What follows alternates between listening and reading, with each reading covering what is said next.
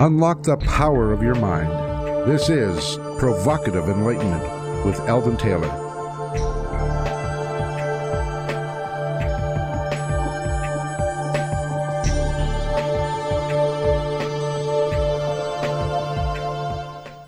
Welcome and thank you for joining us today. The next hour is devoted to learning something more, not just about the world of shoes and chips and sealing wax, but about how, what, and why we believe as we do. A time for the open minded and a time for those willing to question what they think they know or what they may believe, those willing to be uncertain for an hour.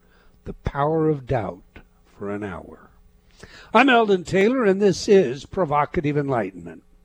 Here in the studio with me is my partner, Ravinder, and she's feeling intimidated today. So I'm going to ask her to say hello to everyone to share her special insight and to tell, you know, share with us why why she's so intimidated by today's show. Well, hello everyone. Um, yes, I am rather intimidated by today's show. I don't even know I can say the words. There's Schopenhauer and there's Pan something or other that Eldon was talking about. What's the word again? Panpsychism. Yeah, he asked me to define it, and I said, uh, "Do I add some garlic in the pan to that or not?" so yeah, today is going to be um, very educational for me too. So um, I hope you enjoy it, and uh, yeah, if you have any questions, come to the. Uh, our page on Facebook. Just search for provocativeenlightenment.com. If you have any questions, if you get lost at all, just post a note there and I will tell Eldon here to get some things to find for us. Okay, well, now the show is not really about panpsychism. It's about consciousness. And of course, panpsychism is one of those theories that we'll be discussing. But our guest today is one of those thinkers that I just admire how he thinks. I just, I love what he does, how he writes, etc.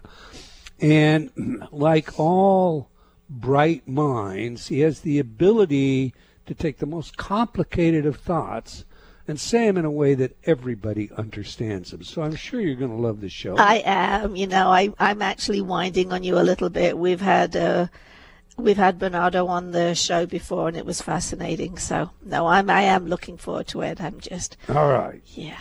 In today's spotlight, I wish to address the notion of a truth. And through the thinking of one of the world's great philosophers, at least in my mind, that of Soren Kierkegaard. Kierkegaard learned a way of thinking, a way of life from Socrates. Kierkegaard sought a truth for which he was willing to live and die.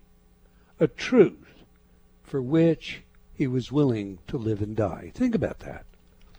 Nowhere is Kierkegaard's life intention captured better than in the words of Hans Friedrich Helveg, who, about a month after Kierkegaard died, published an article entitled Hegelianism in Denmark. A large part of Helveg's article focuses on a review of Kierkegaard's master's thesis, The Concept of Irony. Helveg makes his statement, quote, The members of the Faculty of Philosophy who were supposed to judge the work hardly suspected that in this effort of a young author they had not so much a qualification for a master's degree but a program for life. That here it was, not a matter of giving a solution to an academic problem, but of a task for life. Socrates remained a central focus of Kierkegaard's work throughout his life. For Kierkegaard, as with Socrates himself, the subjective appropriation of knowledge was the foundation of an examined life. Only in this way could one come to truly comprehend. The practice of negation exposed ignorance, and the practice of subjective appropriation individualized meaning in a truly existential manner. The use of irony was the path used to uncover ineptitude in those who would offer the positive, a so called truth or higher understanding. Indeed, Kierkegaard's concept of appropriation led to his denial that he was himself a Christian, and he insisted that he was able to make it manifest that others were not also. Kierkegaard defined a Christian in such an ideal sense that it was impossible for anyone to be a Christian. Strangely enough, Kierkegaard held that Socrates had become a Christian. One is forced to review Kierkegaard's Christian ideal definition to see what he means by this assertion. Socrates lived a poor life, teaching without taking money. Socrates mixed with the people and challenged the words of the sophist with his irony. Socrates endured ridicule. He gave his life for his truth, and so forth. This is the way Jesus taught, and the way the New Testament informs us the early Christians lived. It is also something Kierkegaard personally identified with. He too had been attacked by ridicule and condemnation. He too was willing to die for what he believed. He too walked the streets with the common people, and he too was a teacher. Why does this all matter, especially today? The fact is, the connection between Socrates and Kierkegaard is still relevant in the world we live in. At a time when we are all too easily lost in the pursuit of consumerism. More, more, and more as an added drive. It is an era of technology where we are inundated on a 24 7 basis with advertising designed to convince us that we are somehow deficient and therefore need the product or services being advertised. We spend hours in front of television, smartphones, computers, pads, and the like, sometimes easily lost in a world of avatars and anonymous warriors. People comment on social media due to their anonymity in ways they would never think of speaking in person. We are sold what to believe by the billion dollar complexes intent on owning our beliefs. As a result, it is easy to become lost in the crowd. Socrates is quoted by Plato in the Apology as saying, quote, an unexamined life is not worth living. Close quote. Today's world, perhaps more than in the day of Kierkegaard, is in need of reflection and appropriation. Surrounded by science, pseudoscience, New Age culture, Old Age doctrines, and so much more, that more often than not contradict one another in different ways, appropriating the knowledge available to us in the sense used by Kierkegaard would appear to be a requirement of the examined life. For myself, Kierkegaard and Socrates represent the necessary approach required for any true deep inquiry. For how is a person to investigate the unknowable with the intent to identify, label, and define? It is, as Kierkegaard put it, paraphrase some, what would you like to discover that thought cannot think? Those are my thoughts anyway. As always, I welcome yours. How about you, Ravinder? What do you think? You know, I, I like that. I mean, I was I was actually taken by the uh, Kierkegaard quote where you say a truth for well, you're talking about a truth for which he's willing to live and die, and um, I think I think all of us should be thinking about that because in there we can find what our own lives really mean, what is really important. I'm not thinking about, you know, wars and stuff like that. I'm talking about the values, about, you know, what is it that that is the most important to us. So no, that had that had a great deal of appeal to me. What is uh, what is it all about? I mean, you know, so many people I think today uh, just accepted that life is about work and fun and play and consumerism, you know, and uh, you know, can't wait till I get the new suit or the new car or you know, we buy that new house, looking forward to moving, you know, we're building an empire, we're you know, uh, I, I need to find a job, uh, all of those kinds of things, they're the they're the equivalent of what so many want to call a meat machine. You know, we are just driven for uh, the purpose of consuming life in some way or another, as opposed to thinking about um, the meaning of life from a higher standpoint, uh, from from the perspective of an eternal life, uh, a more meaningful sense to our our create uh, our, our abilities to be here in the first place. That, that's my thinking anyway. I know you share that, so if you want to add to it, go right ahead. No, I do absolutely. Uh, you know, I think all the other things are, are distractions, all the consumption stuff. You know, they're all distractions. You have to stop looking at that and start deciding what is really important, and it can really vary. You know, it can be relationships. It can it can be not career, but you know, just those things that you want to achieve in life. Uh, there's a whole variety of stuff, but I do think the vast majority of people don't give it any thought. They just pass through life, um, competing with Joe next door. You're going to love what our today's guest has to say about mm, how our expression of life is uh, somewhat uh, the experience that um, the creator, and I'm not gonna, you know, I'm, gonna, I'm not gonna use any other term there. He's gonna use other terms, but uh, that which is behind our being informs the creator of. In other words, how we live, how we reflect. All right. Every week I read some of your letters as our way of involving you while paying respect to the very important role you play in making this show successful. Our last show featured David Ditchfield, and we discussed his book Shine On.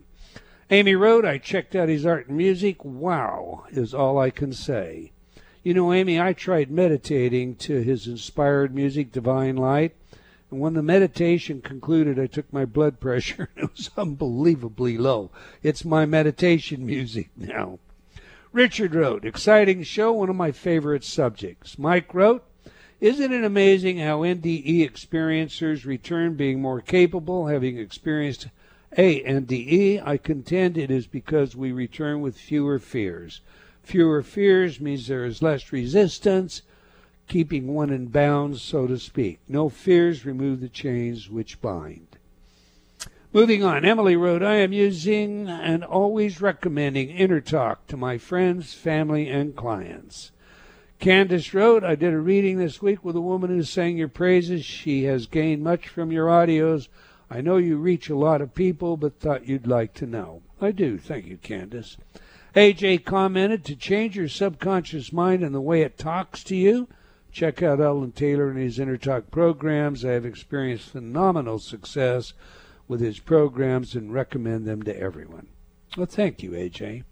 I want to thank all of you for your letters and comments. We are humbled and grateful for your feedback. All right, that's all the time we're going to take for letters today, but please keep your comments coming. We do sincerely appreciate your feedback. You can opine by sending me an email at Eldon, E-L-D-O-N, Eldon at eldontaylor.com, or by joining me on Facebook at Dr. Eldon Taylor. Now to today's show. Decoding Schopenhauer's Metaphysics with author Bernardo Kastrup. This is a great read. You, you, you're going to want to go get this book, I guarantee you. Dr. Kastrup has been with us before, but it was four years ago, so let me tell you a little about him. Bernardo Kastrup's work has been leading the modern renaissance of metaphysical idealism the notion that his reality is essentially mental. He has a PhD in philosophy, ontology, philosophy of mind, and another PhD in computer engineering, reconfigurable computing, artificial intelligence. As a scientist, Dr. Kastrup has worked for the European Organization for Nuclear Research, CERN, and the Philips Research Laboratories where the Casimir effect of quantum field theory was discovered. Formulated in detail in many academic papers and books, his ideas have been featured on Scientific American, the Institute of Arts and Ideas, the blog of American Philosophical Association, and Big Think, among others. Bernardo's most recent book is The Idea of the World, a multidisciplinary argument for the mental nature of reality. Today we're going to be discussing his work decoding Schopenhauer's metaphysics. But no doubt, as brilliant as this man is, that's going to spread out over a lot of his work, and I recommend it all. He is a great thinker. So, on that, let's get him in here. Welcome to Provocative Enlightenment, Dr. Bernardo Kastrup. Hello, Eldon. Good to be here again. It's good to have you, sir. We, as you know, like to learn three things from our guests on this show. What is the message? Who is the messenger? And of course, how do we use it? To that end, please share with us what you're passionate about and why. I'm passionate about philosophy for the same reason that uh, Soren Kierkegaard, that you referred to earlier today, was passionate about philosophy. I think philosophy is not a conceptual game that academic philosophers play during the day, like a, a, match of chess, and then at the end of the day they go back home and philosophy is forgotten. For me, philosophy is that which informs our lives, informs how we interpret the world, how we look upon ourselves and others. And I'm very passionate about philosophy, therefore, because uh, I'm passionate about life. Yeah, I, I share your thoughts there. You're today's spotlight. What have I got wrong, Dr. Kastrup? I think you've got uh, gotten nothing wrong. All right. Then you've written many books and articles, and, and I'll ask you about some of your thoughts from more than one if you don't mind today. But that said, let's begin with some definitions, hopefully, in order to erect some constructs that everyone can understand. You're a proponent of something known as metaphysical idealism the notion that reality is essentially mental. Please flesh this out for us and provide some rationale behind your thinking, if you would, sir. Okay, so let's let's take the two words apart: uh, metaphysical idealism. So first, metaphysics. What is metaphysics? It has gotten a popular definition that is not correct. Um, we tend to think of it as something spiritual or transcendent, but metaphysics simply means that which is behind physics.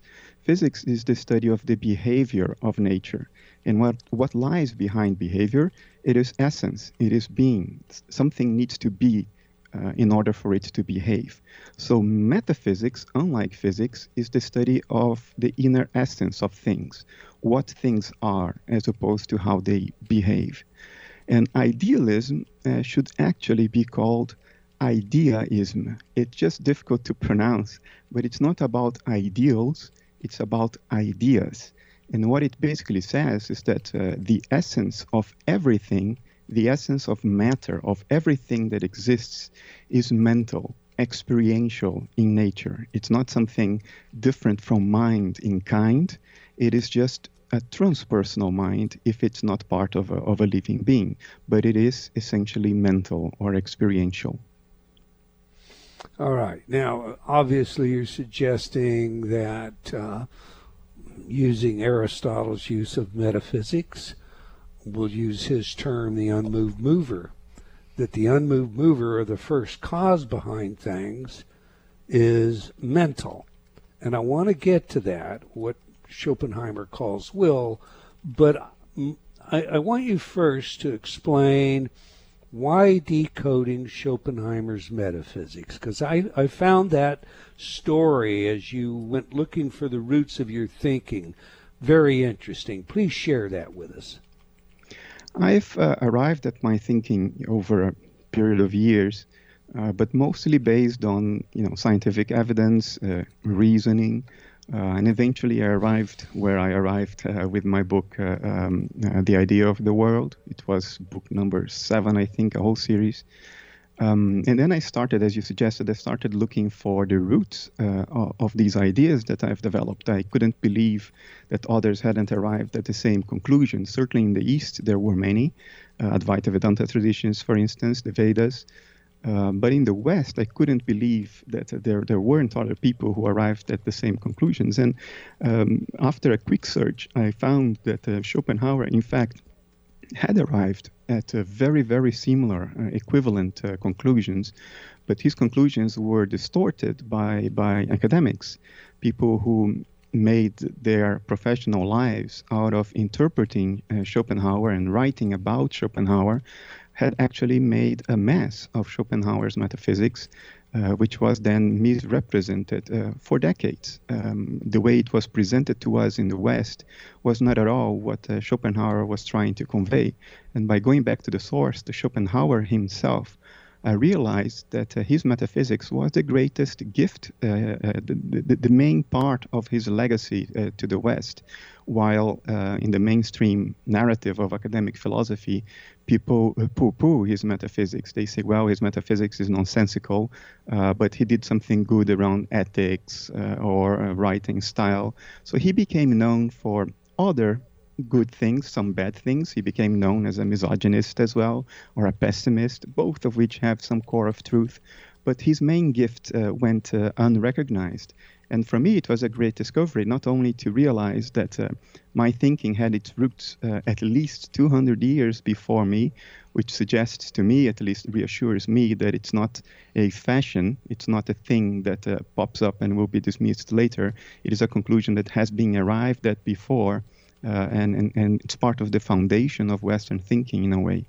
Um, but also the pleasure of sort of trying to uh, uh, correct uh, um, the misrepresentations uh, that were imposed on Schopenhauer and finally present him as I think he wanted to be presented. It is. It's a wonderful book. I think you did an outstanding job on that. So now, just for clarity, you you're not an advocate of um, the theory of emergent properties as uh, being that which we derive consciousness from. Um, you, if I understand you, um, you see architecture as um, as a mechanism, um, as as the the hardware through which consciousness manifests itself. Um, and the human condition is different than, oh, say, a morphogenic field of an acorn or the consciousness of a dog because of that hardware. Have I got that right? Yeah, let, us try to unpack this. Um, you alluded to emergence. Well, there are two types of emergence. One is trivial, and the other one is an appeal to magic and can be disconsidered. The trivial type is to say, for instance, that uh, sand dunes emerge out of grains of sand and wind. Yeah, that's true. Uh, grains of sand and wind by themselves are not a sand dune, but we understand exactly the steps that are taken uh, until they form something like a sand dune. So this is trivial, and consciousness is not that because we do not understand how uh, uh the signaling of neurons within our brain can possibly lead to the property of being aware. So this weak form of emergency uh, emergence doesn't apply there. And then people appeal to what they call strong emergence, which which they say is a completely novel property that arises in ways we don't understand out of things we do understand. Well, that's a linguistic game. It's an appeal to magic. It's a word to plaster over a gap in our knowledge. We pretend that we know by giving it a name, but we don't know at all what this name means. And it's actually an incoherent name. So, indeed, I'm not an adherent to this absurd uh, theory that if you throw in enough complexity in a nervous system, suddenly, and for reasons that nobody can even in principle explain, it lights up with awareness. I think that that's an absurd, it's a, it's a, it's a self defeating line of thinking. What I think is the case is that uh, what we see, the brain, the structure of a living, working brain, is what inner conscious life looks like from a perspective. It's the image of the process, not the cause of the process. The brain is what conscious awareness, uh, it, it, sorry, it's how conscious awareness presents itself to observation from an external perspective. It's not the cause, it's the image. That's my position. And it is Schopenhauer's position as well, by the way. Differentiate your view from the classical panpsychism view uh, that everything is mental? Well, uh, panpsychism is such a broad thing. It, uh, there are definitions of panpsychism that could be applicable to Schopenhauer and myself, but what most people usually understand by the term is when somebody says that matter is inherently conscious. In other words, next to having material properties so, such as mass, charge, momentum, speed, uh, direction of movement, uh, in addition to all those material properties, matter also has an inherent experiential property. There is something that is like to be a elementary subatomic particle. So, uh, defined in this way, panpsychism is the doctrine that all matter is conscious. What Schopenhauer and I are putting forward is different. We are saying that all matter is in consciousness, not that all matter is conscious. That's a very intriguing point, and I want to flesh that out, but we've got a hard break in front of us. So we'll pick that up after the break. We're speaking with Dr. Bernardo Kastrup about his work and book, Decoding Schopenhauer's Meta Schopenhauer's. I don't know where I got Heimer from. Schopenhauer's Metaphysics. You can learn more about our guest and his book by visiting his website, bernardokastrup.com. B E R N A R D O K A S T R U P. BernardoKastrup.com. Okay, do please stay tuned. We'll be right back. You're listening to Provocative Enlightenment with Eldon Taylor. Many dogs and cats spend endless days indoors staring at the wall, living for the moment when you will come home and tell them you love them, take them out, and make a fuss over them.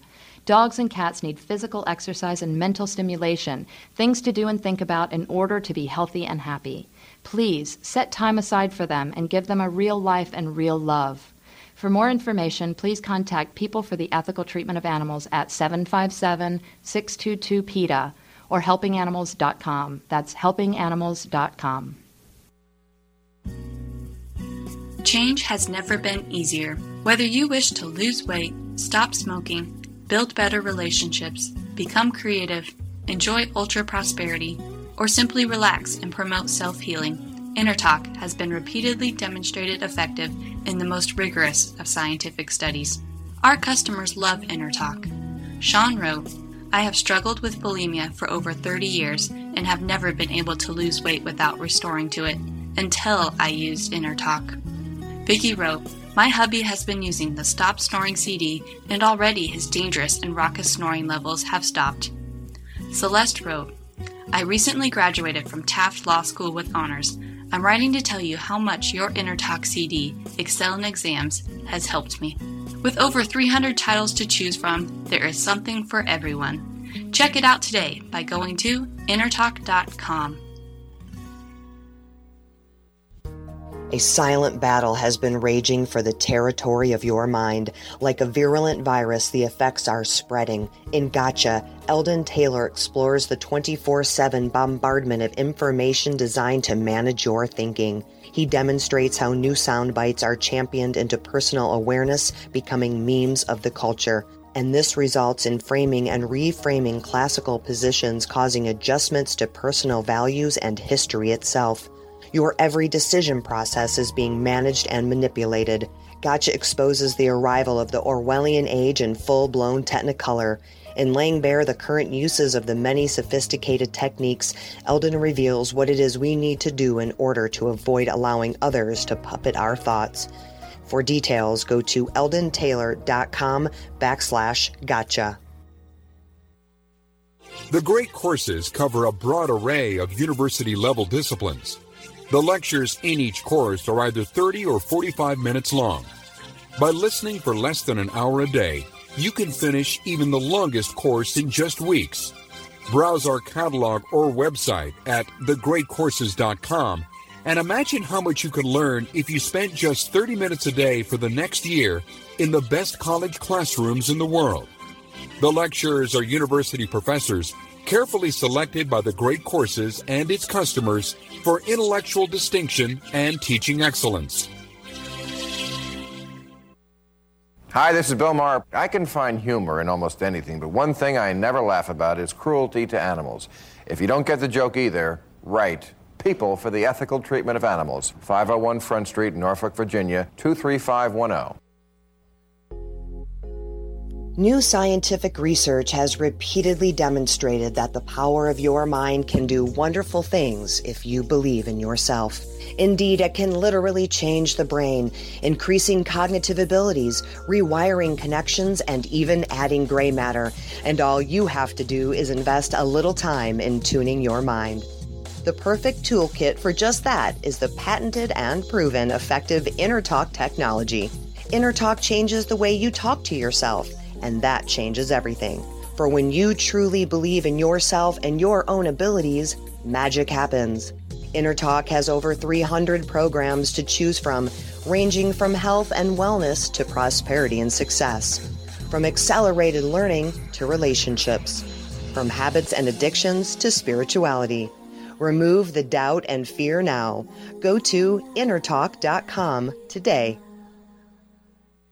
Hi, I'm Peter Singer. Many people would like to help those in great need in developing countries, but they don't really know whether a donation will do good. They wonder if the money will get to the people who need it. Now you can find the best organizations by going to www.thelifeyoucansave.org and clicking on Where to Donate. The Life You Can Save doesn't take any money from the organizations it recommends. It's simply trying to do the best it can. Thank you.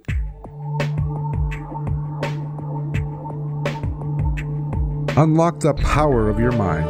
This is Provocative Enlightenment with Eldon Taylor.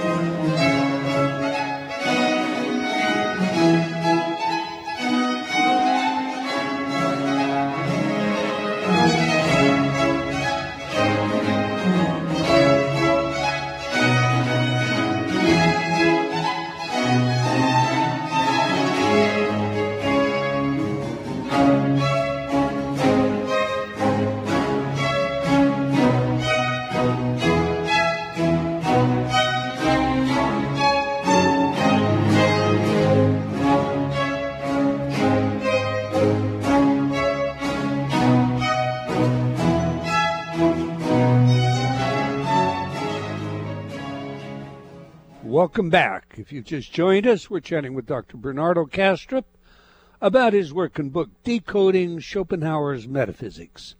You can learn more about our guest and his book by visiting bernardokastrup.com. One word, Bernardo Kastrup, K-A-S-T-R-U-P dot com.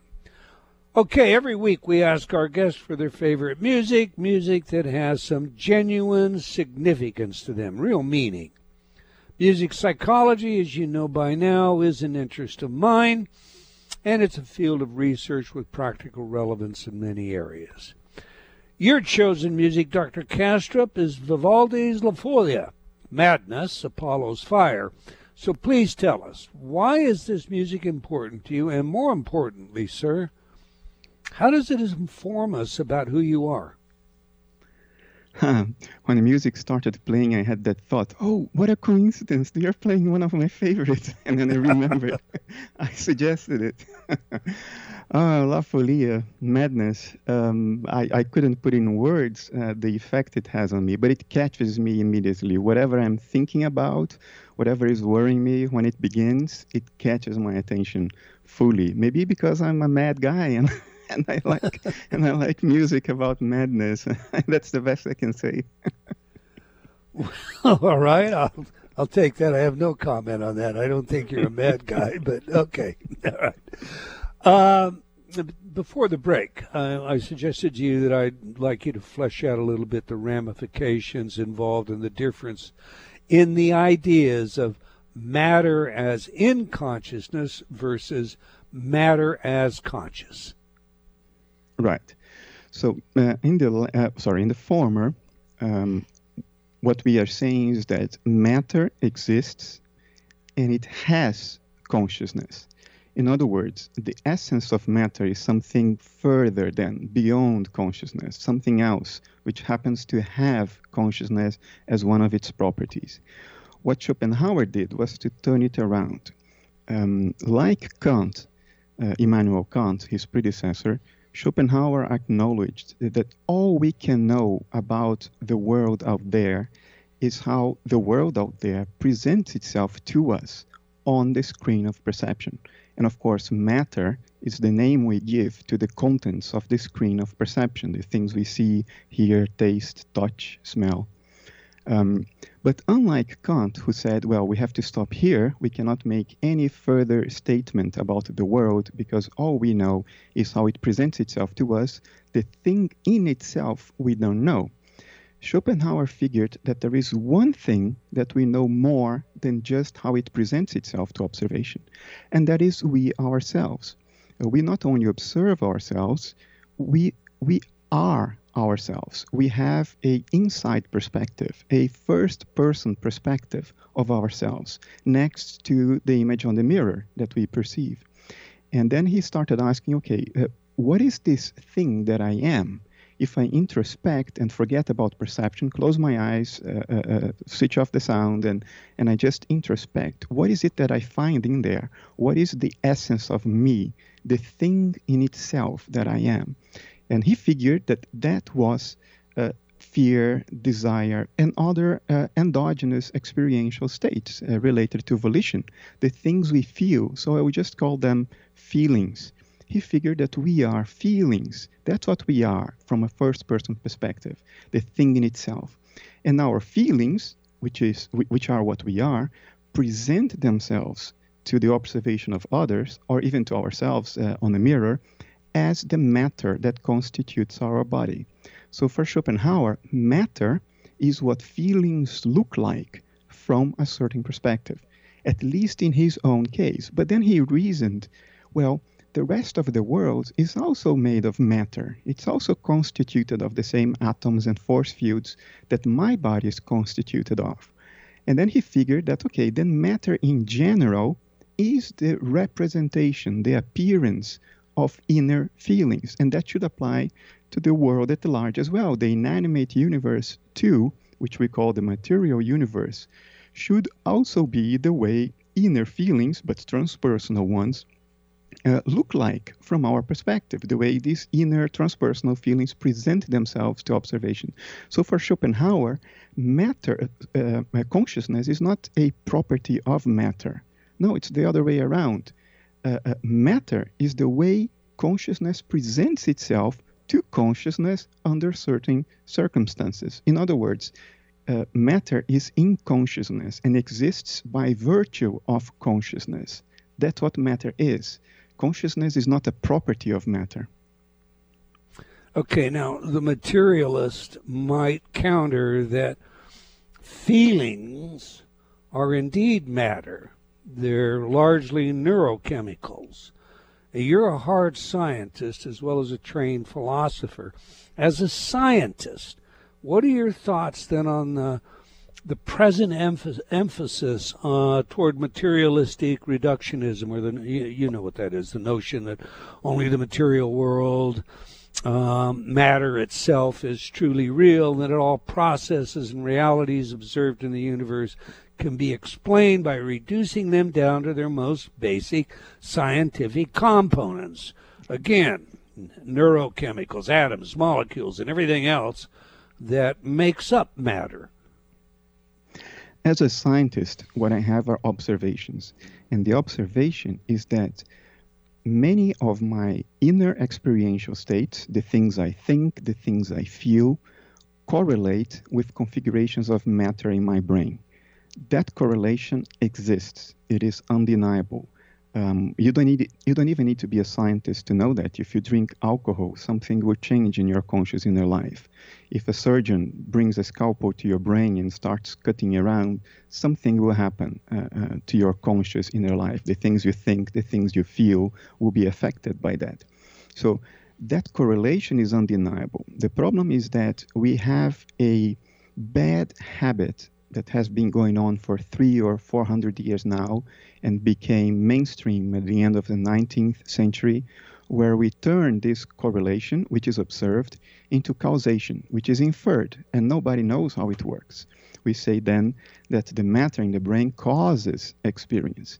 But look at the alternative. What Schopenhauer was putting forward is that the matter in the brain is the way conscious inner life looks like or presents itself.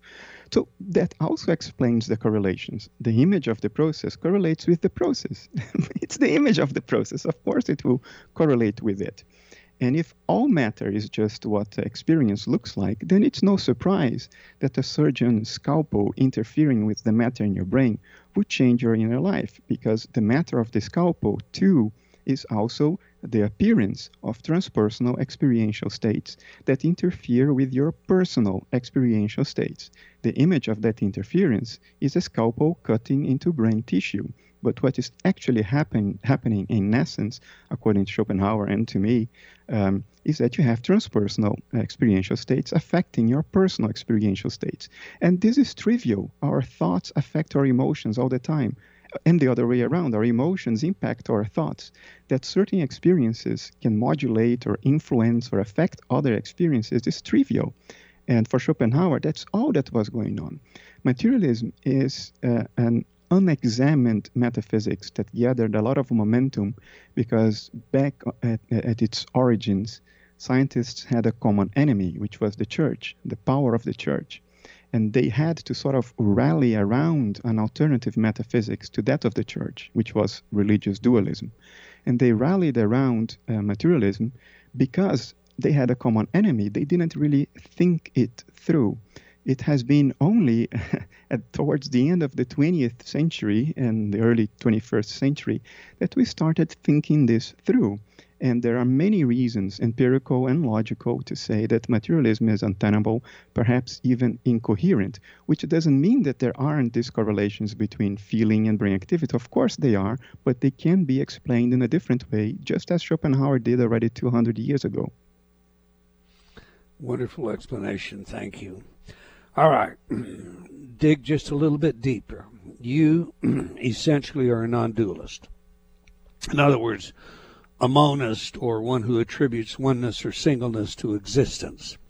One of your critics states, states this about your non dualistic position quote, As a non dualist, Bernardo takes the position that particular experiences, that is, particular contents of mind, are just mind in movement. Given that Bernardo defines mind as a synonym for consciousness, this amounts to a conflation of consciousness and experience. Such a conflation is difficult, in my view, to reconcile with Bernardo's other assertion that idealism does not entail that rocks and chairs experience things subjectively the way you and I do.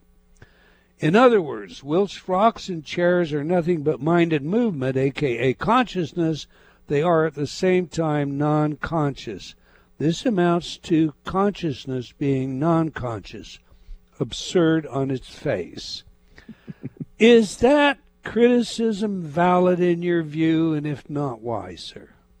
I'll give it to the critic that it's well articulated. He tried to think uh, think things through, but uh, he he didn't quite uh, get it right.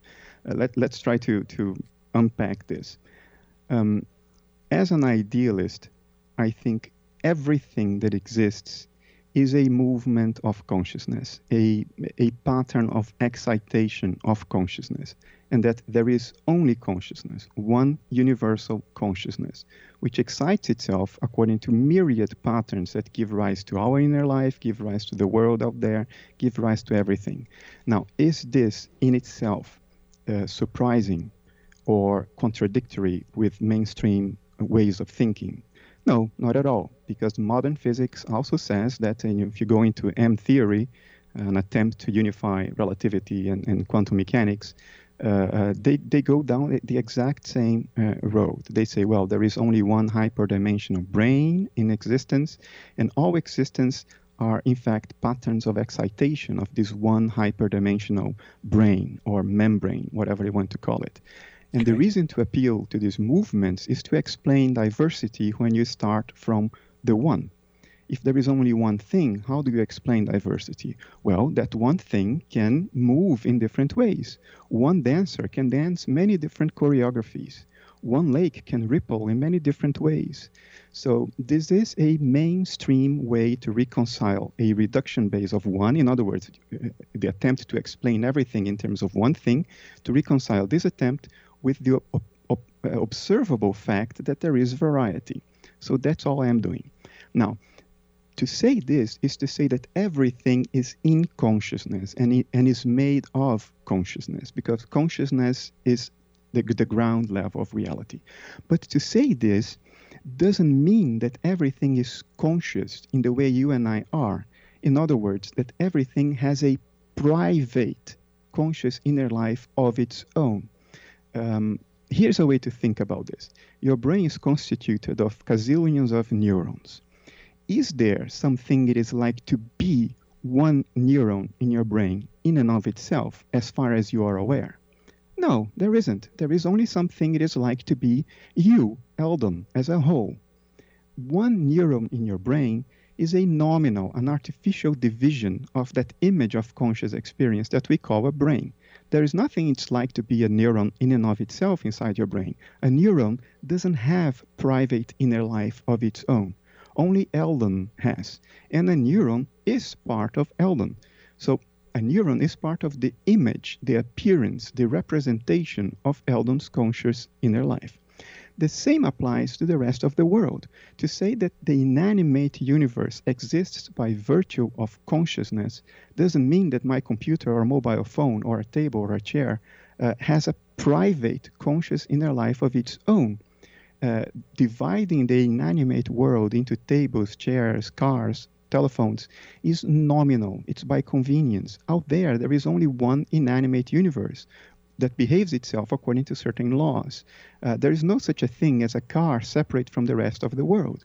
A car doesn't work without the gravity that pulls it to the road, uh, without the air that cools the engine and allows for combustion. There is only one integrated, entangled, inanimate universe, and we divide it by convenience into objects. But that division is nominal, and therefore we cannot attribute a fundamental characteristic such as having private conscious inner life to something that comes to existence only nominally by means of language something that is not separate in and of itself anyway, in the same way that a neuron in your head is not separate in and of itself. So I think my position is perfectly coherent. I'm saying everything is in consciousness, everything everything exists by virtue of movements of consciousness, but that doesn't mean that everything that we can divide nominally in language has a private inner life of its own. This this privacy of inner life is a dissociative process in universal consciousness. We are such dissociative processes. Life is such a dissociative process. process. Uh, metabolism is what this process looks like to observation. Um, a table and a chair don't metabolize. A computer doesn't metabolize. A computer is not alive. So I don't see any empirical reason at all to say that a computer or a table or a chair has a dissociated private conscious inner life of its own. All right, let me pursue that if I can. Um, I'm jumping a little bit ahead of where I wanted to be, but I think it's appropriate follow up. If I've got this wrong, correct me because uh, it, my question um, is predispositioned by my understanding. Schopenhauer's use of will we might compare to Aristotle's unmoved mover. I, I don't want to use religious terms here. But if I understand you correctly, the will, the the creative force, uh, the intelligence of the universe, and, and more, the will, um, knows itself, learns itself through the actions of us. Mm-hmm. If that's the instance with so many of us, how, I mean, if a neuron, a single neuron, cannot know itself, or I cannot know that single neuron, how can the will know itself through the multitude of humans that inhabit the world? Yeah, my point with the neuron was that to speak of a separate neuron is, is, is purely nominal. There is no separate neuron out there in nature. With, it's like taking a photograph and choosing the reddish pixels, separating gotcha. them out, and saying they, they constitute an object. No, they don't constitute an object. It, it, it's an arbitrary way of delineating things that don't exist in and of themselves. That was gotcha. the point. The point with the with the, neuro, the, the single neuron. Now, for Schopenhauer, the will at large, the will out there, which is the essence of the world, was what he called uh, blind. And what he meant by that is that the will is instinctive. It is not deliberate, it's not uh, self reflective like we are, it doesn't plan things out, it doesn't weigh possible outcomes. It is instinctive, like um, an alligator is instinctive. It behaves according to certain archetypal patterns of behavior, and it's always in the moment, and it's spontaneous. It unfolds spontaneously. That's what he meant by the will. But we have evolved this higher level cognitive skill that we call metacognition or metaconsciousness or self reflection. And what this means is that not only do we experience things, we know that we experience things. This knowing that we experience things is what allows us to recognize, recognize ourselves as subjects of experience as opposed to the experience itself. If I were not metacognitive and I had a bellyache, uh, for all intents and purposes, I would be the bellyache because all that exists in my consciousness is the bellyache. But because I have this metacognitive uh, capacity that human beings have evolved, I know that I am the one who has the bellyache. I know that I have the experience of a bellyache. I am not the ache, I am the subject who has the bellyache. And by the same token, only we know, uh, looking at the world out there, that there is a world out there. uh, we take stock of the world out there at a metacognitive level. We can think about what we perceive. We can objectify what we perceive. Take a step back from it and say, wow, that's a world out there, as opposed to just being the world. Uh, which would be the case if we were not uh, metacognitive uh, creatures. And for Schopenhauer, this is what the will is instinctively trying to develop this awareness of itself through us. And then you would say, well, but there are so many of us. I would say there aren't nearly enough of us to take metacognitive stock of all the aspects of the universe. I think the universe would have to be much, much more crowded with, with a life with different metacognitive conscious perspectives such that it could take stock of itself in a more complete fashion. I think this process is, is, is has hardly begun.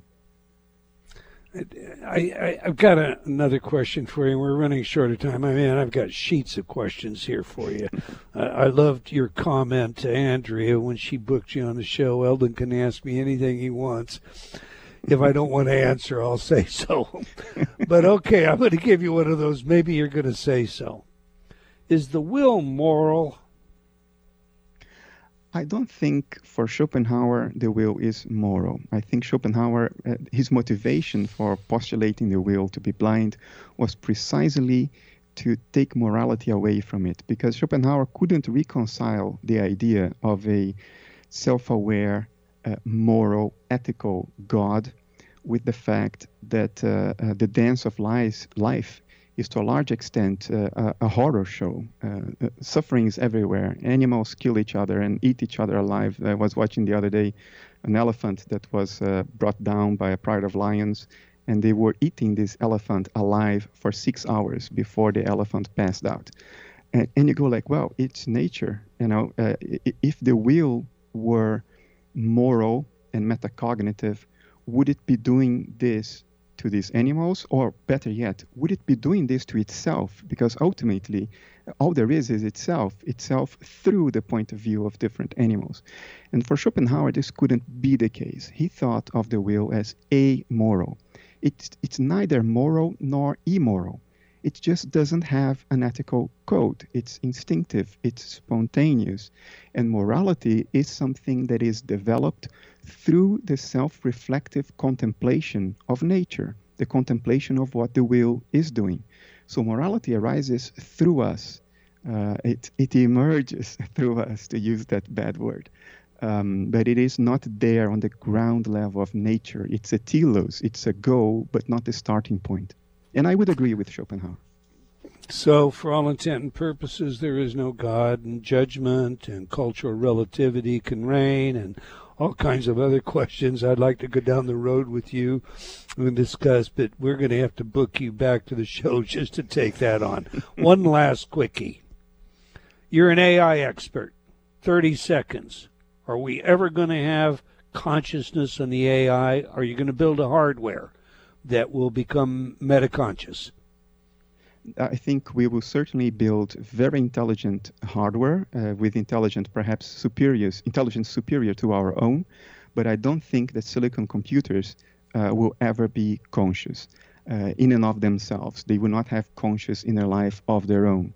I think eventually we will develop artificial consciousness, art, artificial right, private I'm consciousness. sorry, doctor. We're out of time. I want to thank you for sharing your experiences, your vast knowledge, and your insight with us, Dr. Kastrup. We've come to the end of another episode of Provocative Enlightenment. I want to thank all of you for joining us today. Until next time, wherever you are in the world, remember, believing in yourself always matters.